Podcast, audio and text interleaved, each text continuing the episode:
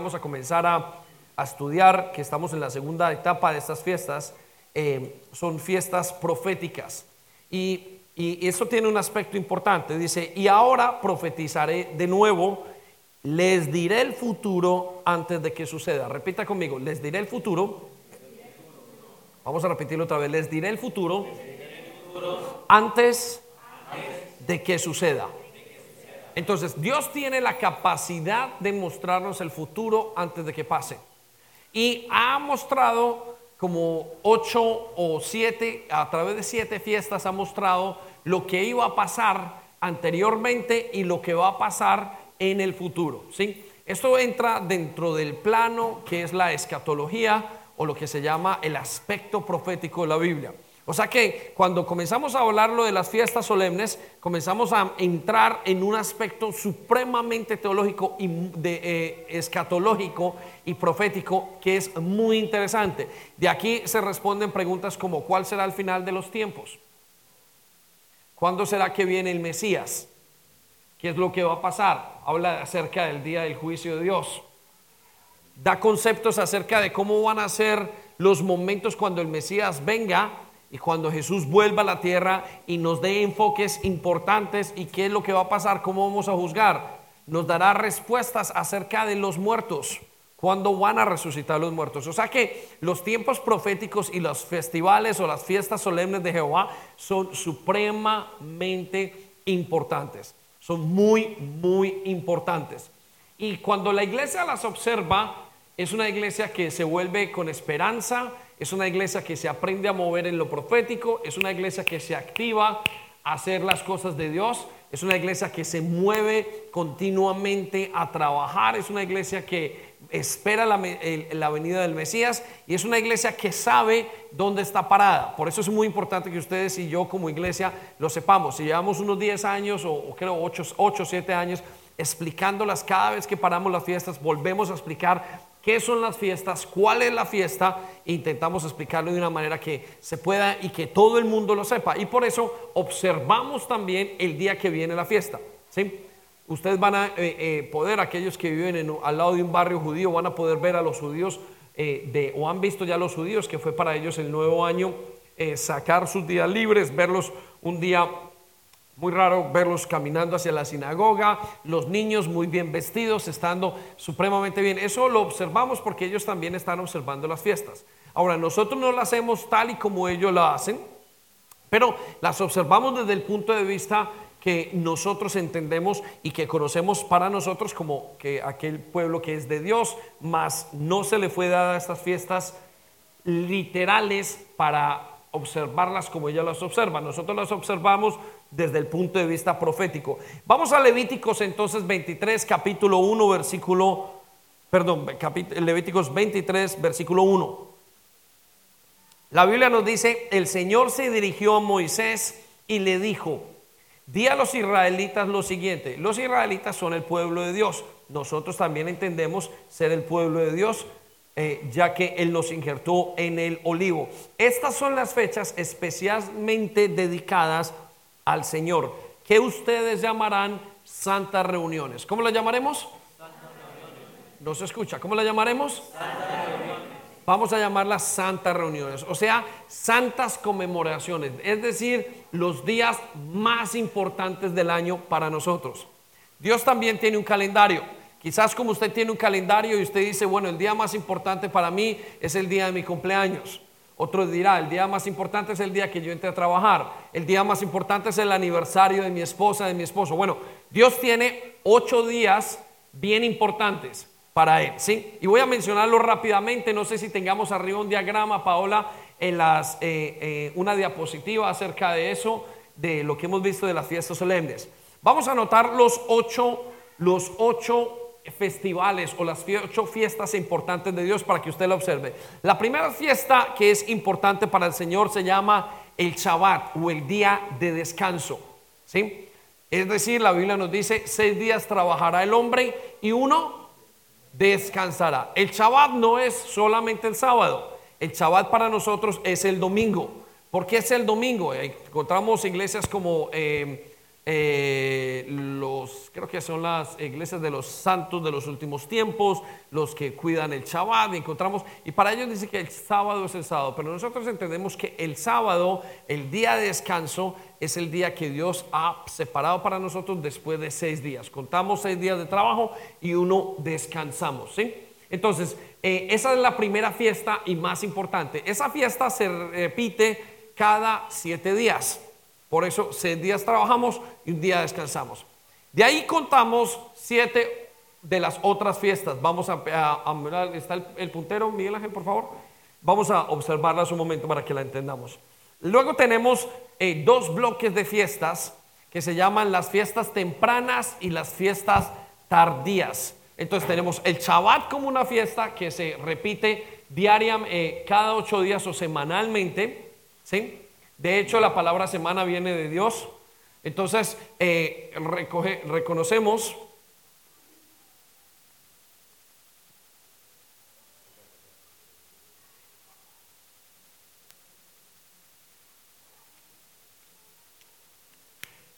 Vamos a cambiar las por favor. Entonces, tenemos la primera. La primera que es el día de descanso y luego tenemos otro bloque que se llaman las fiestas tempranas y las fiestas tardías. Entonces, están divididas entre tres. Creo que no funciona también, ¿sí?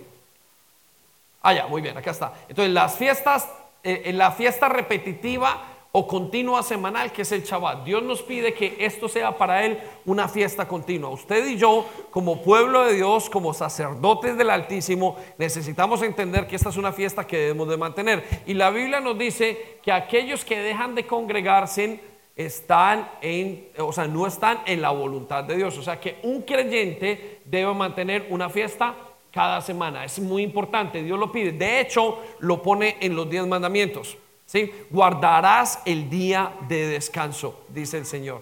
O sea que para nosotros es una ordenanza cada ocho días tener la fiesta. Y luego tenemos los dos siguientes bloques a los cuales les llamamos las fiestas tempranas y las fiestas tardías. Ahora, ¿qué son las fiestas tempranas? Las fiestas tempranas son cuatro fiestas que Dios nos pide a nosotros que observemos. La primera fiesta la encontramos en el mes de abril o de Abib, que es el primer comienzo del año. Otra cosa muy importante, si para Dios el año no comienza en enero, eso es para nosotros los seres humanos que venimos de Roma. Para Dios el año comienza en abril, el primero de Abib le llama. Ese es el año. Si Dios comienza a contar el año, lo comienza a contar con el tiempo que se llama la primavera, donde todo nace. ¿sí? Ahí comienza Dios con ese ciclo, comienza el año. Entonces, en el primero de Aviv o de abril, recuerda la primera palabra Aviv y abril son muy semejantes, tenemos la primera fiesta, se llama la fiesta de la Pascua. Luego de esa fiesta, en el mismo día siguiente comienza una fiesta que se llama la fiesta de panes sin levadura, y tres o siete días después tenemos la fiesta que se llama los primeros frutos. ¿sí? Y luego tenemos 50 días después las fiestas de Pentecostés. En la fiesta de la Pascua Jesús muere por nosotros. En la fiesta de panes sin levadura Él se lleva el pecado. En la fiesta de los primeros frutos Él resucita. Y en la fiesta del Espíritu Santo Pentecostés, el Espíritu Santo viene y comienza el periodo de la iglesia. A eso le llamamos el primer bloque. Ese bloque en este momento es algo que se llama histórico. ¿Qué quiere decir histórico? Histórico es que ya pasó. Eso ya se cumplió. Lo interesante de esto es que Dios habló de estas fiestas hace 3.500 años. 3.500 años más o menos. Y se cumplieron 1.500 años después.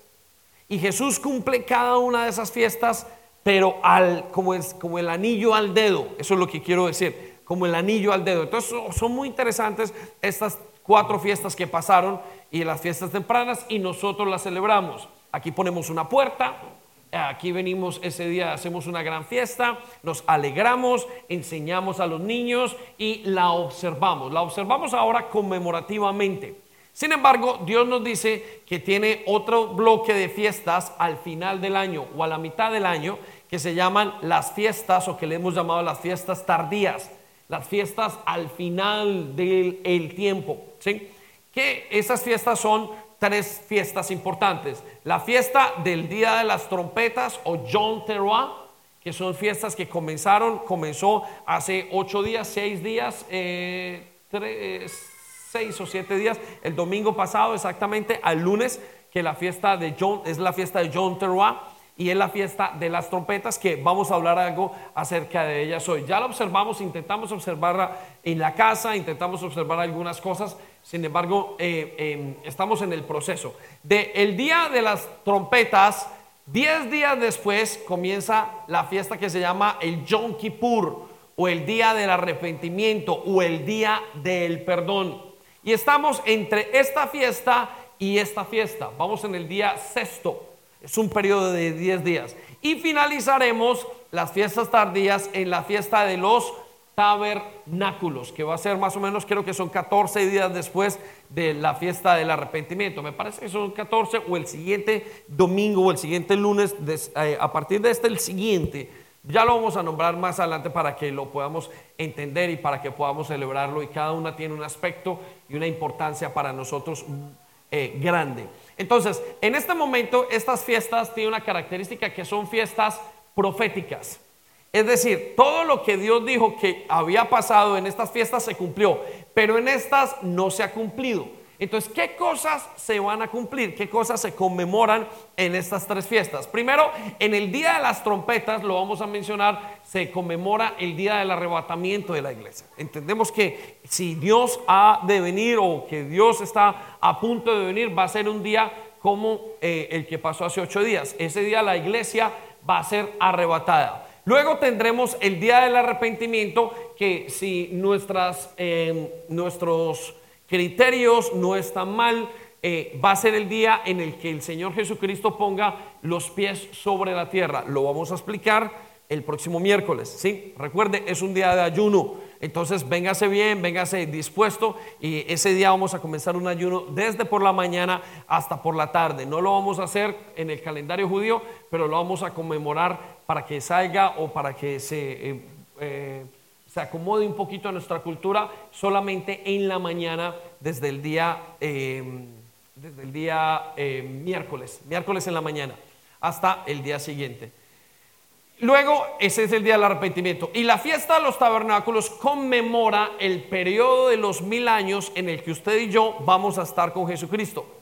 Recuerda que la vida con Cristo no es una vida de simplemente yo tengo al Señor Jesús en mi corazón y nada va a pasar. No, hay un momento en el que ustedes y yo vamos a ser transformados, donde no vamos a tener que luchar contra las cosas y los, eh, los problemas que luchamos en el corazón. Ya no vamos a estar luchando contra problemas físicos, ya no seremos más enfermos. Hay un periodo que se le llama el milenio el milenio es ese periodo en el que estaremos con Cristo. Va a ser un periodo donde toda la esperanza vuelva a surgir en nosotros. Va a ser el periodo en el cual ustedes y yo nunca lo hemos vivido. Los seres humanos perdieron ese periodo que ya vivía Adán y Eva, lo vivieron y lo perdieron. ¿Por qué? Porque por causa del pecado.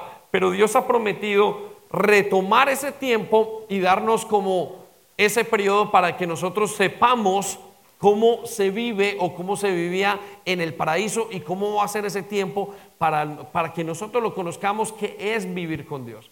El ser humano, usted y yo no estamos diseñados para vivir y para ser enfermos. Usted y yo no estamos diseñados para tener problemas físicos, ni mentales, ni emocionales. El ser humano es muy valiente, como diría yo, muy berraco. Porque aparte de todas las cosas, se le muere una persona, pierde un brazo, tiene un, problema, es abusado, eh, sufre adicciones y sigue adelante, sigue, sigue, sigue. La tenacidad del ser humano es tan grande que es capaz de seguir hacia adelante bajo cualquier circunstancia, porque es la misma tenacidad que tiene Dios mismo en su corazón. Recuerda que nosotros fuimos hechos a imagen y semejanza de Dios. Entonces, cuando Dios puso la imagen y semejanza de Dios, quiere decir el carácter, pero también quiere decir la capacidad de seguir adelante. El, creo que en inglés se llama reliance, me parece que se llama la continuidad. El, capaz de, el ser capaz de subir una montaña a pesar de todo, el capaz de perderlo todo y tener aún esperanza. Eso lo puso Dios. Pero el diseño no era que ello se acabara. El diseño no es que usted esté enfermo. El diseño no es que usted tenga adicciones, el diseño no es que usted sufra, el diseño no es que usted esté en desagusto con usted mismo. El diseño de Dios no es que usted tenga conflictos de identidad. Sabe, ahorita los picaban estos días a una persona que nosotros em, tenemos una tendencia a la locura. ¿No le ha pasado eso que de pronto usted está compartiendo con una persona y usted no sabe por qué se pone molesta con esa persona? A veces usted se va a tomar un café y dice, pues, no sé si tomarme un café, más bien me tomo un té y comienza como una gran dualidad en la vida.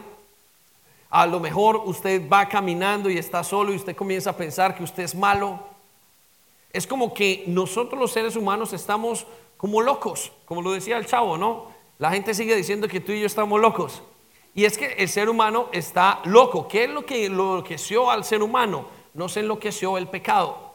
El pecado nos alocó del de el eje principal que es Cristo. Entonces, a medida que nos hemos alejado de Cristo, nos hemos enloquecido. ¿Qué es el orgullo? Bueno, el orgullo no es nada más y nada menos que creerme mejor que cualquier otra persona.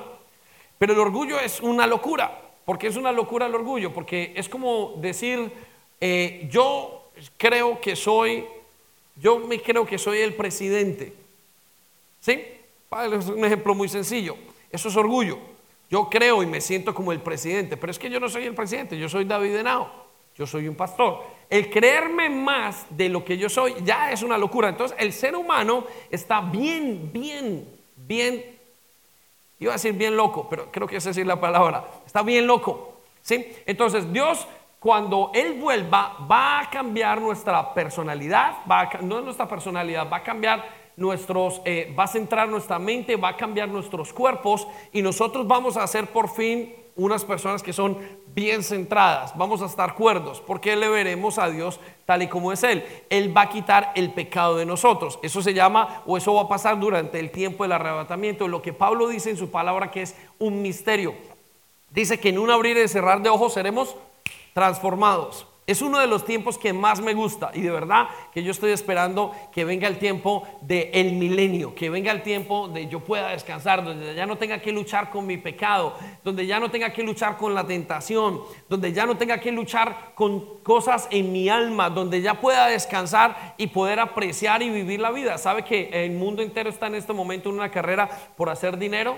Y a través de que hacemos el dinero y se hace el mundo entero hace dinero, contamina mares, tala árboles. Hay una, el hombre está en una destrucción continua y vamos a un paso demasiado acelerado. Hay un conflicto de identidad tremendo en este momento. ¿Sabe que las Naciones Unidas dicen que hay 72 tipos de géneros? Aparte de que Dios hizo hombre y mujer, hay homosexual, hay lesbiana, hay el que, bueno, 72. Vamos a hablar de esto más adelante en este año para poderlo nombrar. Entonces el hombre está muy mal, pero cuando venga Cristo totalmente y aún el pueblo de Dios también está mal. Usted y yo tenemos esas, usted se viene a la iglesia y usted dice y se sienta Miguel Ángel y dice, pero yo no siento que me amen. Pero Miguel Ángel es amado y es amado por Dios. Pero ese mismo conflicto que vive es porque parte de la consecuencia del pecado anterior lo está haciendo experimentar en este momento. Pero cuando venga Cristo, todo va a ser diferente. Su cuerpo, su alma va a ser transformada. Usted y yo vamos a ser transformados y vamos a poder estar. Por eso estas fiestas proféticas son muy, muy importantes. Ahora quiero darle em, cuatro aspectos de por qué nosotros celebramos estas fiestas. ¿sí? Y vamos a mirarlos, eh, vamos, quiero que lo anote si usted desea. Cuatro aspectos. Primero, las fiestas no son del pueblo de Israel, son las fiestas de Dios. Por eso las celebramos nosotros. Las vamos a observar por estos conceptos. Primero, porque son fiestas que le pertenecen a Dios. Dos, segundo, estas fiestas son fiestas que son perpetuas. Repita conmigo, perpetuas. Repita más fuerte, perpetuas. Es decir, por siempre. Muy bien. Quiere decir que se van a celebrar por la eternidad. Estas fiestas llevan celebrándose 3.500 años y Dios las va a celebrar aún en el tiempo del milenio, las va a celebrar. En el tiempo cuando estemos con Él, Él va a hacer otra vez y nos va a mostrar. ¿Se puede usted imaginar estar al lado de Dios en ese momento cuando estemos celebrando la fiesta de eh, quizás lo de la Pascua o el Passover con Dios? Cuando lo que eh, en la religión tradicional se llama el Viernes Santo. ¿Se puede usted imaginar el mismo Señor explicándonos cómo murió y por qué murió? Y enseñándonos cada una de las cosas y nosotros viéndole a Él. Y quizás Él pueda traer una imagen del pasado al futuro y mostrarnos cada una de las cosas que hizo y mostrarnos cómo murió por nosotros. O sea que las fiestas solemnes tienen una importancia grandísima y las vamos a celebrar a perpetuidad. Todo eso lo encontramos en Levíticos 23 para aquellos que estén preguntándose dónde encontramos esto en las escrituras, cuando usted lo lea en casa. Entonces, estas fiestas van a ser celebradas por la eternidad, son fiestas perpetuas. O sea, que estamos haciendo como iglesia ahora, Robert, es comenzar a explicar las fiestas y a celebrarlas desde ya. De tal manera que cuando Claudiña llegue a estar delante del Señor, Claudiña le va a decir, Señor, yo he estado aquí, esto lo hacíamos en la iglesia allá en la tierra, esto lo hacíamos en el momento, Señor, recordábamos cómo tú ibas a venir por nosotros y sabíamos que teníamos que tener fe y veíamos todas las señales que se estaban cumpliendo afuera que tú habías dicho en tu palabra, eso va a ser maravilloso. ¿Usted se lo puede imaginar? Amén. Más fuerte, amén. Muy bien. Tercera razón por la cual celebramos estas fiestas y es porque nos indican acontecimientos o los, ah, nos indican los acontecimientos más importantes de toda la humanidad. Mire, la humanidad, si usted la mira desde el punto de vista em, profético y la mira desde el punto de vista de Dios, Dios tiene divididos los tiempos de la humanidad en estas siete fiestas. En una viene, en otra forma su iglesia, en otras quita el pecado, en otra resucita, en las que vienen después va a juzgar, va a quitar su iglesia, va a juzgar y va a tener el milenio. Y yo estoy casi seguro, eh, lo, lo, tendremos que ver de todas maneras, que el día del juicio final eh, va a ser un día como Yom Kippur. El día en el que el Dios del cielo, dice la Biblia, por allá en Apocalipsis creo 20 o 21, van a levantarse, dice que los mares darán o vomitarán a los muertos, se va a presentar todos los seres humanos se va a presentar su eh, amigo, el que no conoce. Todos los vamos a ver delante de Dios en ese gran juicio de Dios. Vamos a levantar y los vamos a ver. Y nosotros los creyentes, dice la Biblia, estaremos allá como jurado. No para juzgarlos, pero como jurado como si fuera eh, Dios estuviese, Jesucristo siendo el gran juez, pero nosotros nos vamos a poner como un jurado que vamos a ver la, el juicio que Dios le va a tener a toda la tierra en ese momento. O sea que creo que va a ser en Yom Kippur. Por eso estas fiestas nos muestran los aspectos o los momentos más importantes de la humanidad. Y la cuarta razón es porque esta fiesta por la cual la celebramos es porque en cada una de las fiestas se esconde una verdad de Cristo. Repita conmigo, se esconde una verdad de Cristo. Vamos a Colosenses capítulo 2, versículo 17. Escucha lo que dice la Biblia. Todo lo cual es sombra de lo que ha de venir. Todo lo que hacemos o todo lo que hay eh, perdón, creo que era, no sé si era nueva traducción viviente o el TLA, la voy a leer en mi versión, pero esto nos ayuda también a, a identificarlo. Pues estas reglas son solo sombras de la realidad que vendrá. Y Cristo mismo es esa realidad, o puede ser la PDT, pero lo que nos muestran estas sombras o todas las cosas que Dios hizo, cuando usted lee la palabra de Dios, la palabra de Dios se lee bajo varios conceptos y uno de los principios para poder entender la palabra de Dios es que todo lo que fue, será. Repita conmigo, todo lo que fue, será. Entonces Dios nos ha puesto a los judíos o al pueblo de Israel en Génesis y en el Pentateuco y la historia de Israel para que usted y yo sepamos que así va a pasar. Entonces los ejemplos del Antiguo Testamento nos sirven al Nuevo Testamento. ¿Lo entendemos? ¿Sí? Toda la base, cuando usted lee y quiere hacer una buena, eh, una buena interpretación bíblica, usted debe leerla bajo el concepto de que todo lo que pasó va a ser.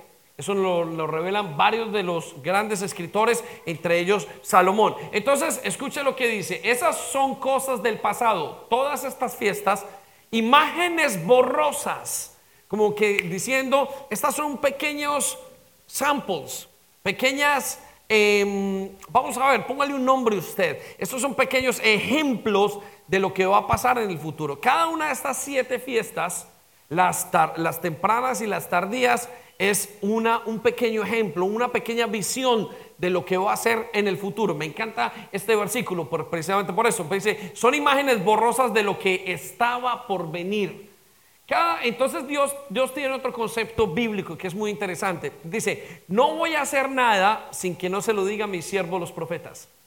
Es decir, no voy a hacer nada sin que mis hijos lo sepan.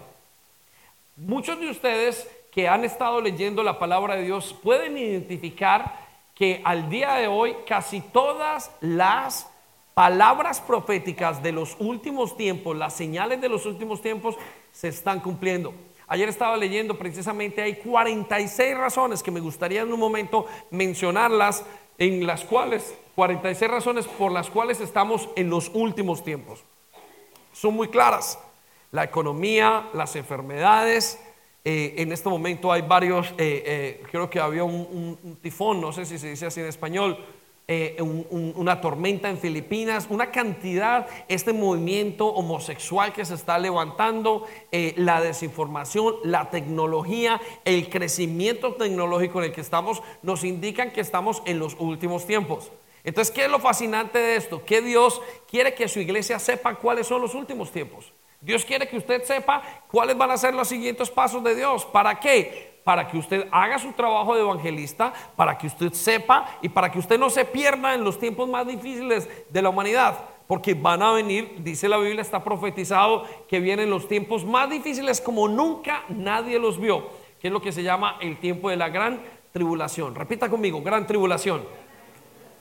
Entonces dice esto, pero eh, todas estas son imágenes borrosas de lo que estaba por venir. Todas estas fiestas son imágenes que Dios nos dice, mira, quiero que comiences a celebrar cada año en esta época, porque en ese año, en algún año, en alguno de estos años yo voy a hacer algo parecido o algo que tiene que ver con esta fiesta. Por eso sabemos que hay una mención o hay una, hay, una, eh, eh, un modismo que el Señor dice en su palabra, el mismo Señor Jesucristo dice, eh, nadie sabe ni el día ni la hora. ¿Ha escuchado usted eso? Nadie sabe ni el día ni la hora, refiriéndose a los últimos tiempos. Cuando él se refiere a nadie sabe ni el día ni la hora, se está refiriendo a el tiempo de su venida. Pero cuando se refiere a eso, no lo está refiriéndose a la iglesia. La iglesia nos dice Pablo en Tesalonicenses capítulo 5, primera Tesalonicenses capítulo 5, por allá en el versículo 1, que nosotros no tenemos que nosotros no tenemos, vamos a mirar si lo encuentro en un momento, primera de Tesalonicenses.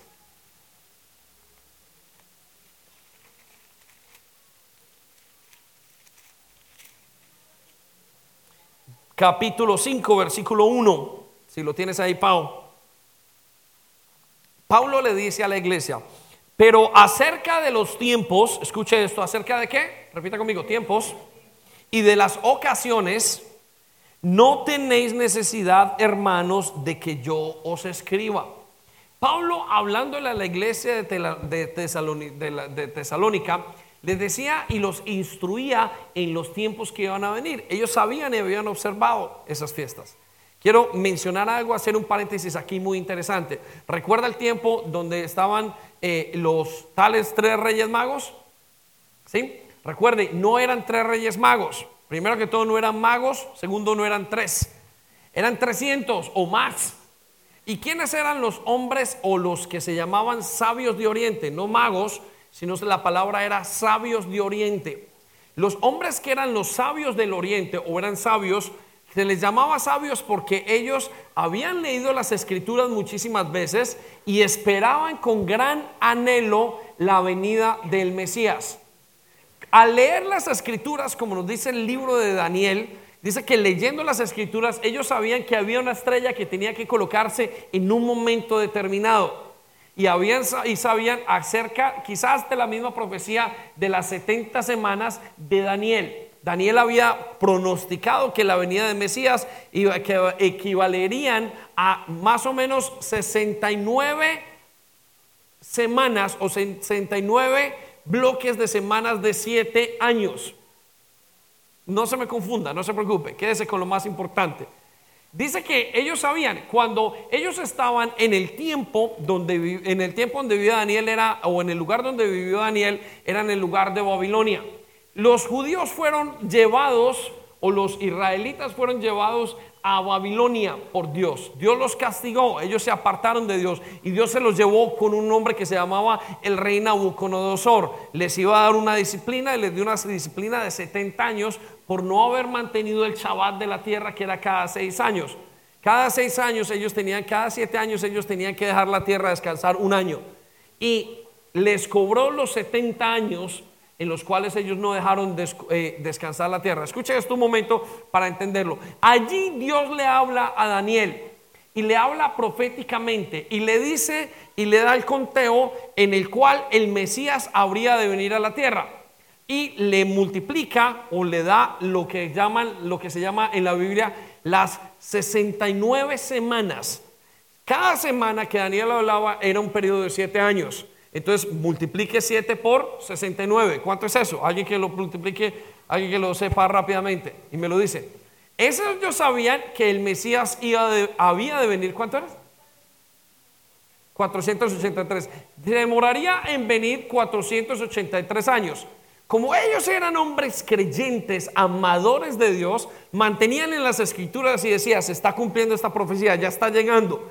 Hay muchas escrituras que nos les indicaba a ellos cuándo iba a venir el Mesías. Por eso esos hombres que se llamaban los sabios de Oriente estaban tan, tan, eh, eh, ¿cómo se dice? Tan preparados que cuando se vio algunas de las profecías se cumplieron y cuando se vio esa estrella, ellos salieron directamente de la zona de Babilonia a recibir al Mesías.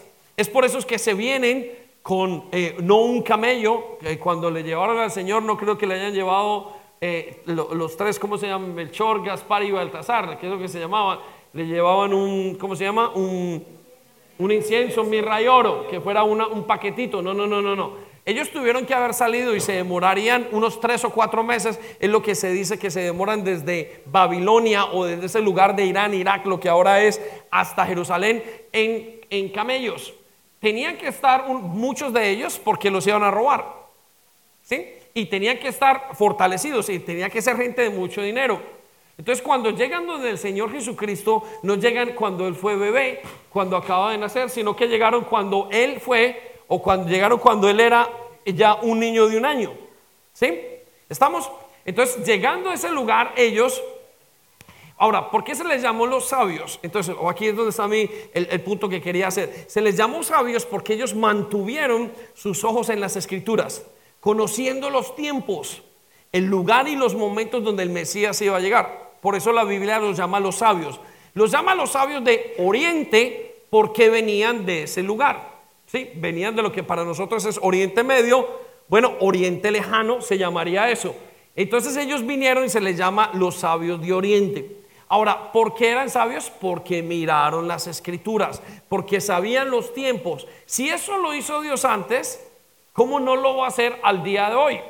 Por eso la Biblia nos dice, en Pablo le decía a la iglesia de Tesalónica, le decía, pero acerca de los tiempos, casi que aquí debería haber la palabra iglesia, acerca de los tiempos, iglesia y de las ocasiones, no tenéis necesidad, hermanos, ahí está la palabra iglesia, de que yo os escriba. Versículo siguiente, Pablo, si lo tienes, porque vosotros sabéis dice la palabra de Dios, perfectamente. La palabra perfectamente me da a entender que ellos conocían los tiempos. Pablo les había enseñado. Lo que pasa es que para nosotros, a la iglesia tradicional, por mucho tiempo se perdieron estas fiestas. Por mucho tiempo las perdimos y no se volvieron a celebrar estas fiestas. Se dejaron de observar. Como las dejamos de observar, ¿qué pasó? Dejamos de observar el aspecto profético y nos cambiaron por otras fiestas. ¿Cuáles eran las fiestas? La Navidad, que no pasa nada en Navidad. Nos cambiaron la fiesta por allá de las luces y nos hace una cantidad. Semana Santa nos la ponen como una cosa totalmente diferente. Entonces nos cambia todo el enfoque de Dios. Pero al recordarlas, nosotros volvemos a descubrir las riquezas y saber perfectamente que el día del Señor vendrá así como ladrón en la noche. Usted dirá, pero pastor, ahí dice, como ladrón en la noche. No. Versículo 4. Bueno, vamos a leer el siguiente versículo, que esto está muy interesante. Versículo 2. que cuando digan paz, y él dice que la venida del Mesías y haría de ser así, habría de ser así, que cuando digan paz y seguridad, entonces vendrá sobre ellos destrucción repentina como los dolores de una mujer encinta y no escaparán. Entonces lo que el Señor les estaba describiendo, Paulo, a esa iglesia, eran las características de la gran tribulación. ¿sí? Entonces nos dice en el versículo 4, y nos vuelve Pablo a asegurar, más vosotros, vuelve y nos dice, más pero ustedes, y le estaba hablando a la iglesia de Tesalónica, hermanos, no estáis en tinieblas. Y en inglés dice, no estás a oscuras acerca de estos conceptos, para que el día os sorprenda como a ladrón. El día de la venida del Señor va a sorprender como a ladrón a quién? Aquellos que no son sabios de Oriente, aquellos que ahora son los sabios de Occidente, somos nosotros. A usted le podrían decir en su casa, ¿qué hubo, rey mago? Sí, llegó, pero no eh, Melchor, eh, ¿cómo es? Eh, Gaspar, no, ¿cómo se le dice? Gaspar y Baltasar, que, que recuerda esto, esos nombres ni siquiera están en la Biblia. Sí, no los busque porque no los va a encontrar. Pero usted le puede decir, uy, usted se volvió el rey mago de mi casa. no, usted se volvió el sabio ya no de Oriente, sino de Occidente. ¿Por qué? Porque usted ya sabe los tiempos. ¿Sí? Uy, apenas le, le recibo a Francis a Juan, llegó mi rey mago. No, no, mi amor, llegó su sabio de Occidente. ¿Por qué? Porque sabe dónde y qué es lo que va a pasar en los días venideros. Por eso la iglesia debe de aprender y debe reaccionar frente a estos tiempos. Por eso nosotros venimos. Ahora, la manera como Dios nos manda a celebrar estas fiestas es muy sencilla. Realmente la fiesta que acaba de pasar, la fiesta de las trompetas, lo único que había que hacer era celebrar a Yahweh y tocar la trompeta. Por eso se le llama la fiesta de las trompetas. Parece que Dios es muy didáctico a la hora de hacer las cosas. Les dio una, les dio como una, un, toque diciendo, cuando escuchen la trompeta, oh, usted nunca se le va a olvidar, por eso se llama la fiesta de las trompetas. ¿Estamos? Cuando diga el día de perdón, hagan ayuno ese día para que ustedes sepan que es el día de perdón. Cuando diga el día de tabernáculos, hágame una, una, una choza, hágame una cabaña, para que ustedes sepan que ese es el día de las cabañas. Cuando venga el día del Passover o de la Pascua, que pasa la muerte por encima, quiero que pinten la, sangre en una puerta. O sea que Dios siempre habló de estas fiestas de una manera muy sencilla para que la pudieran entender los niños, los jóvenes y los adultos. Todo el mundo puede entender estas fiestas, pero es necesario no solamente que la entendamos, sino que las guardemos en el corazón. Por eso la insistencia que yo hago cada, cada vez que comenzamos a celebrar estas fiestas es guárdelas en su corazón, apréndalas. Volvamos otra vez a estos conceptos, porque la Biblia dice que no solamente la tenemos que celebrar nosotros, sino que dice que la tenemos que celebrar nosotros cada año y las debemos enseñar a nuestros hijos donde quiera que estemos. Entonces, si usted aprende estas fiestas cuando usted esté por allá en Colombia, en Ecuador, cuando usted esté de viaje, usted recordará, este es el tiempo en el que el Señor viene por su iglesia. Este es el tiempo de las trompetas. Este es el tiempo del día del perdón. Y cuando pasen estas cosas, seamos arrebatados en esta temporada, en un año, en un día, en una temporada como esta, las que estamos pasando, quizás el otro año, quizás dentro de dos años, quizás dentro de tres, quizás dentro de diez, veinte o treinta, no lo sabemos en qué año, sea, todo apunta que va a ser muy cerca, usted se pueda levantar y decirle, Señor, ya sé en qué tiempo estoy. Y yo sé que mi redentor vive. Repita conmigo, yo sé que mi redentor vive. Dele un aplauso, Señor, por favor.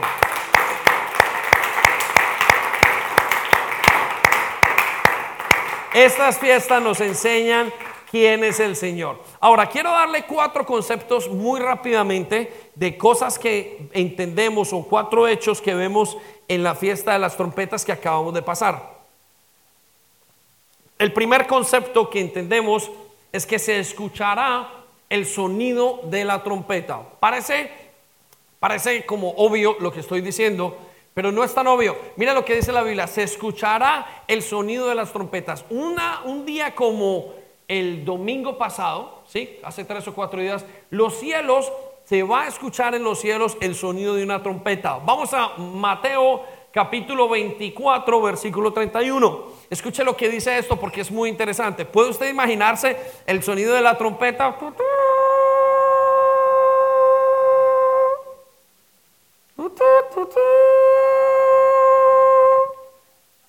Así suena, así suena ese chofar. Ya no lo van a buscar ahí arriba. Usted va a escuchar, el mundo entero va a escuchar esa trompeta como si fuera una sirena, como si fuera una sirena de un pueblo del mundo entero. Es muy interesante, mire lo que dijo el Señor. Y Él mandará a sus ángeles con una gran trompeta. Lo que entendemos es el sonido de la trompeta. ¿Para qué enviará con la trompeta? Pues para tocar la trompeta. Para que reúnan a quienes? A sus escogidos. Repita conmigo, reúnan a sus escogidos de los cuatro puntos cardinales, desde un extremo del cielo hasta el otro, por toda la tierra, de la China, del Japón, de todos lugares, de Asia, de, de América Latina, de todos los lugares, Dios va a escoger la gente, va a levantar a la gente, va a levantar lo que se llama la iglesia. De eso es lo que nos habla en Primera de Tesalonicenses capítulo 5, versículo 4, creo que es el versículo no, eh, 15 o 16, ahora no lo vamos a mirar, de lo que nos habla del arrebatamiento. Ya lo vamos a mirar. Entonces, lo primero que se va a pasar es que vamos a escuchar el sonido de la trompeta. Eso va a ser fascinante. Algunos lo escucharán de día, otros lo escucharán de noche. ¿Cuál será el tiempo? Usted se preguntará. Bueno, el tiempo es el que haya en ese momento. ¿En dónde? En Israel. Recuerda que para nosotros y para el mundo entero y para Dios, el reloj es Israel. Usted dirá, pero aquí son las 10 de la mañana, estamos dos horas antes, o aquí somos dos horas antes, y en Colombia son cuatro o seis horas de, ah, eh, eh, perdón, dos horas después estamos acá antes, y en Colombia serán eh, seis horas antes, mucho antes. No, usted tiene que fijarse en el reloj de Dios. De acuerdo al reloj de Dios, va a pasar y va a sonar esa trompeta. Yo diría que va a ser a comienzo de Shabbat. O sea que va a ser tipo 6 y cuarto, 7 de la noche, no lo sabemos. El día de Shabbat de ese día que acaba de pasar. Segunda cosa que va a pasar ese día, bien interesante, iglesia. Es el día en que los muertos creyentes de los creyentes van a resucitar. Juan capítulo 5, versículo 28 y la nueva traducción nos ayuda bastante en esto.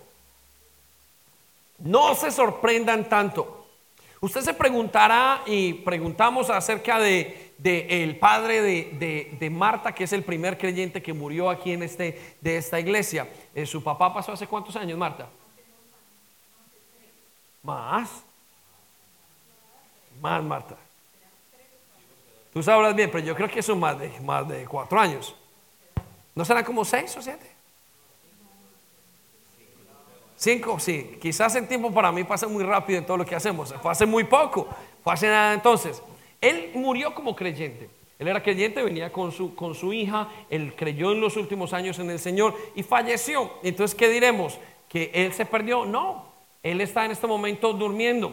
Pero cuando suene la trompeta, dice el Señor que va a resucitar. Escuche lo que dice acá. No se sorprendan tanto. Ciertamente ya se acerca el tiempo en que todos los que están en las tumbas oirán la voz del Hijo de Dios.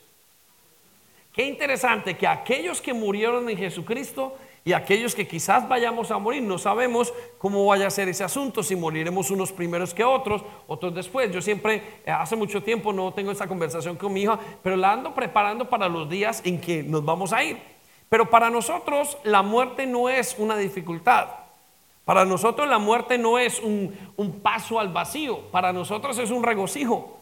Cuando yo preparo a mi hija, mi amor, me voy yo primero o te vas tú, no lo sabemos. Quisiéramos que fuera ley de vida que se fuera el papá primero, pero no te preocupes porque nos volveremos a encontrar. Porque es que los muertos en Cristo vamos a resucitar. Hay un momento, jóvenes, donde los muertos en Cristo resucitaremos para Dios y nos encontraremos unos con otros. Usted se encontrará con sus seres queridos si creyeron. Si no creyeron, lastimosamente no. Pero seguramente que vamos a ver a, Enrique cuando le veamos, quizás de 30, 40 años, dice la Biblia, aquellos que son eh, eh, em, eh, eruditos de la Biblia, dice que la época de resucitar o el mejor, debe ser el mejor de los tiempos, que quizás son los 40 o entre los 30 y los 40 años, la mejor etapa de la vida. ¿sí? Entonces va a ser muy interesante, resucitaremos y viviremos con esas personas otra vez lo que se llama el milenio. Escucha lo que dice en el versículo 29, y resucitarán y resucitarán. Repita conmigo, resucitarán.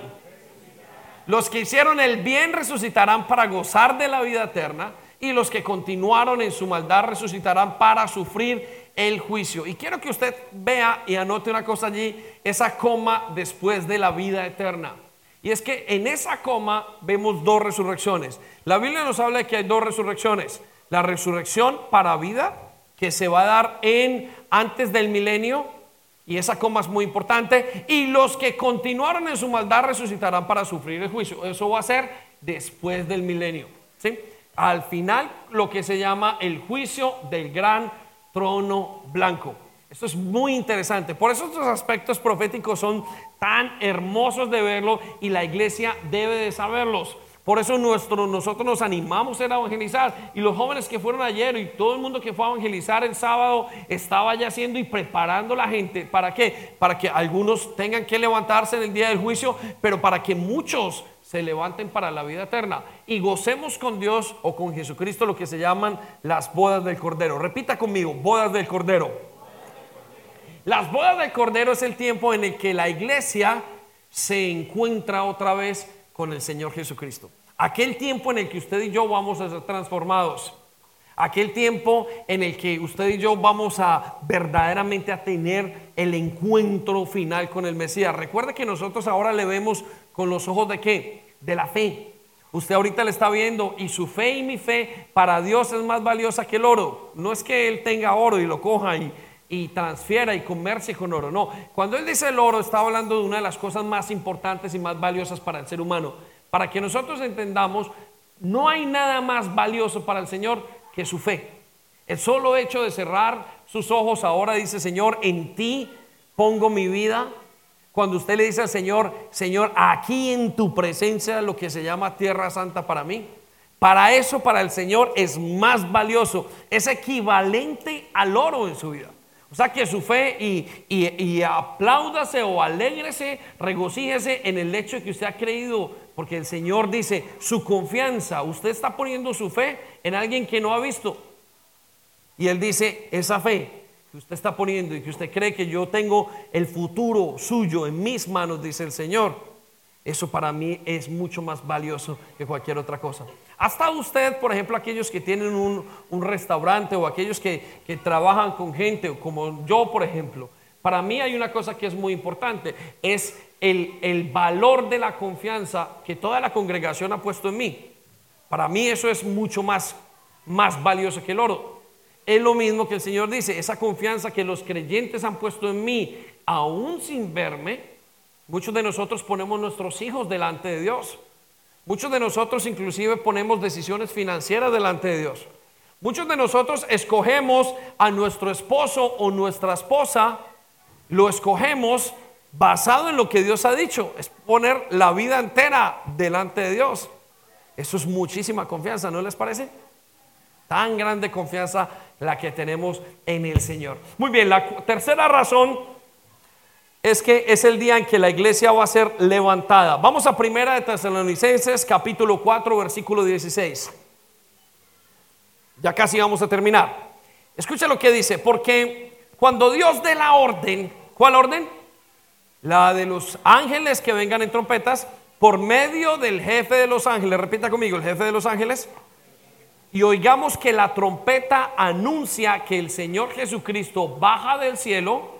Los primeros en resucitar serán los que antes de morir confiaron en Él. Eso ya lo habíamos dicho en el versículo anterior, pero Pablo se lo está volviendo a mencionar a la iglesia para que sepan el orden de las cosas. Esto es muy interesante. Vamos al siguiente versículo, versículo 17. Después, escuche esto que le dice, y aquí se tiene que llenar su eh, corazón de esperanza. Mire lo que dice, después Dios nos llevará a nosotros, a los que estemos vivos en ese momento, y nos reunirá en las nubes con los demás. Repita conmigo, en las nubes con los demás. Allí todos juntos nos encontraremos con el Señor Jesús y nos quedaremos con Él para siempre. Esto es lo que se llama en la cristiandad como el tiempo del arrebatamiento. Repita conmigo, arrebatamiento. A eso se le llama el arrebatamiento, el tiempo en el que todos, dice la Biblia, que irán dos y uno se quedará y el otro se irá. Irán algunos que se quedarán mientras que van subiendo, irá uno manejando, el uno se quedará, el otro se irá. Estarán dos trabajando, uno se quedará, el otro se irá. Es el tiempo del arrebatamiento. En ese momento, para subir y ser arrebatado y estar en las nubes con el Señor Jesucristo, tendrá nuestro cuerpo que ser finalmente transformado. Y es lo que nos dice Pablo por allá en el capítulo 15 de Primera de Corintios, que nuestro cuerpo será transformado. Ya no tendrá más pecado. Eh, seremos transformados y estaremos listos para pasar. Recuerda que cuando el Señor Jesucristo resucitó, Él tomó otro aspecto totalmente eh, diferente. Pudo traspasar paredes. Dice que estaban encerrados los discípulos con llave o encerrados con seguro y Él pasó la puerta sin ningún problema. También dice que lo pudieron tocar, también dice que pudieron comer, pero también dice que fue levantado en ese momento. Por eso es que nosotros sabemos cuál va a ser nuestro cuerpo. Ahí es donde entendemos que el cuerpo, este cuerpo, esto que se llama estuche, es irrelevante. Este cuerpo no es lo importante. Algunas mujeres mantienen su cuerpo como si fuera lo más importante la belleza externa. Y Pedro dice, no es la belleza externa, es la belleza interna la que vale para el Señor. Esa es la verdadera belleza. Porque el cuerpo se marchita tal como se marchita la, como se marchitan las hojas en el campo, como se marchitan las flores. Sin embargo, el hombre interno, lo que Pablo habla como el hombre interior, eso no se marchitará, eso no se desgasta, el espíritu no se desgasta. Ay Señor, qué esperanza tenemos en Él, qué cosa tan hermosa. Cuarta cosa entonces que pasa en esta fiesta es lo que se llama la apertura de las puertas. En Isaías capítulo 26, versículo 2 nos dice, abrid las puertas y entrará la gente justa, guardadora de verdades. A este tiempo, al tiempo de las trompetas, hasta el tiempo de la el día del perdón, es lo que en la Biblia se llama en Isaías el momento en el que se van a abrir las puertas y van a entrar quién? La gente justa. Repita conmigo, justa. Y yo le llamaría más bien los justificados. ¿Quiénes son los justificados? Somos nosotros que hemos sido justificados por Dios. En este momento es en el que los cielos nos van a abrir las puertas para que entremos nosotros. Entraremos la gente justa por allí, por ese lugar. Por eso no deje que se pierda su santidad. Luche, jóvenes, ustedes que están en este tiempo, luchen por su santidad y por la obediencia al Señor. Porque en este tiempo es donde se define muchísimas cosas en la vida de la gente. Y para que entre en ese lugar o en ese momento la gente justa. O sea, se van a abrir las puertas. Versículo, Salmo capítulo 118, versículo 19 nos dice, abridme las puertas de la justicia. Qué hermoso, se van a abrir las puertas de la justicia. Van a abrir las puertas donde aquellos que estemos transformados vamos a entrar por esas puertas gloriosas. Y usted dirá, todo lo que he vivido en esta tierra, todo lo que he perdonado, todo lo que sembré, todo valió la pena. Los domingos en la iglesia, el venir, el dar, el entregar, el hacer que los reinos de los cielos se esparciera por todas partes. Mi trabajo, mis ayunos, mis entregas, mis alabanzas, mis lágrimas. Entraremos en lo que se llama las puertas de la justicia. Escuche, entraré por ellas, alabaré a Yahweh. Esto es el rey, eso es el rey David hablando. Esta puerta, esta es puerta de Jehová. Por ella entrarán los justos. La puerta de los justos es este tiempo. Es en estos tiempos que estamos conmemorando. ¿Hay riqueza en esto? Dígame. Amén. Esto está interesantísimo. Muy bien, quinto concepto. Comienza la época también de lo que se llama el arrepentimiento final. Y vamos a Mateo 24, versículo 21. Dice la Biblia en las mismas palabras del Señor Jesucristo, pues habrá más angustia que en cualquier otro momento desde el principio del mundo y jamás habrá una angustia tan grande. Y esto es lo que se llama la gran tribulación. La estoy leyendo en otra versión.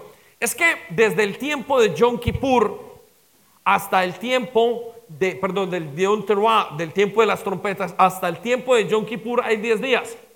Pero eso es lo que se llama en la Biblia un bloque o lo que eh, tiene un tiempo de más o menos 7 años.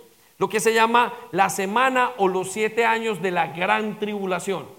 Por una parte se abren las puertas para que entren los justos, suben, pero mientras que nosotros estamos celebrando con el Señor, en la tierra entera hay algo que se llama la gran tribulación. Repita conmigo, gran tribulación.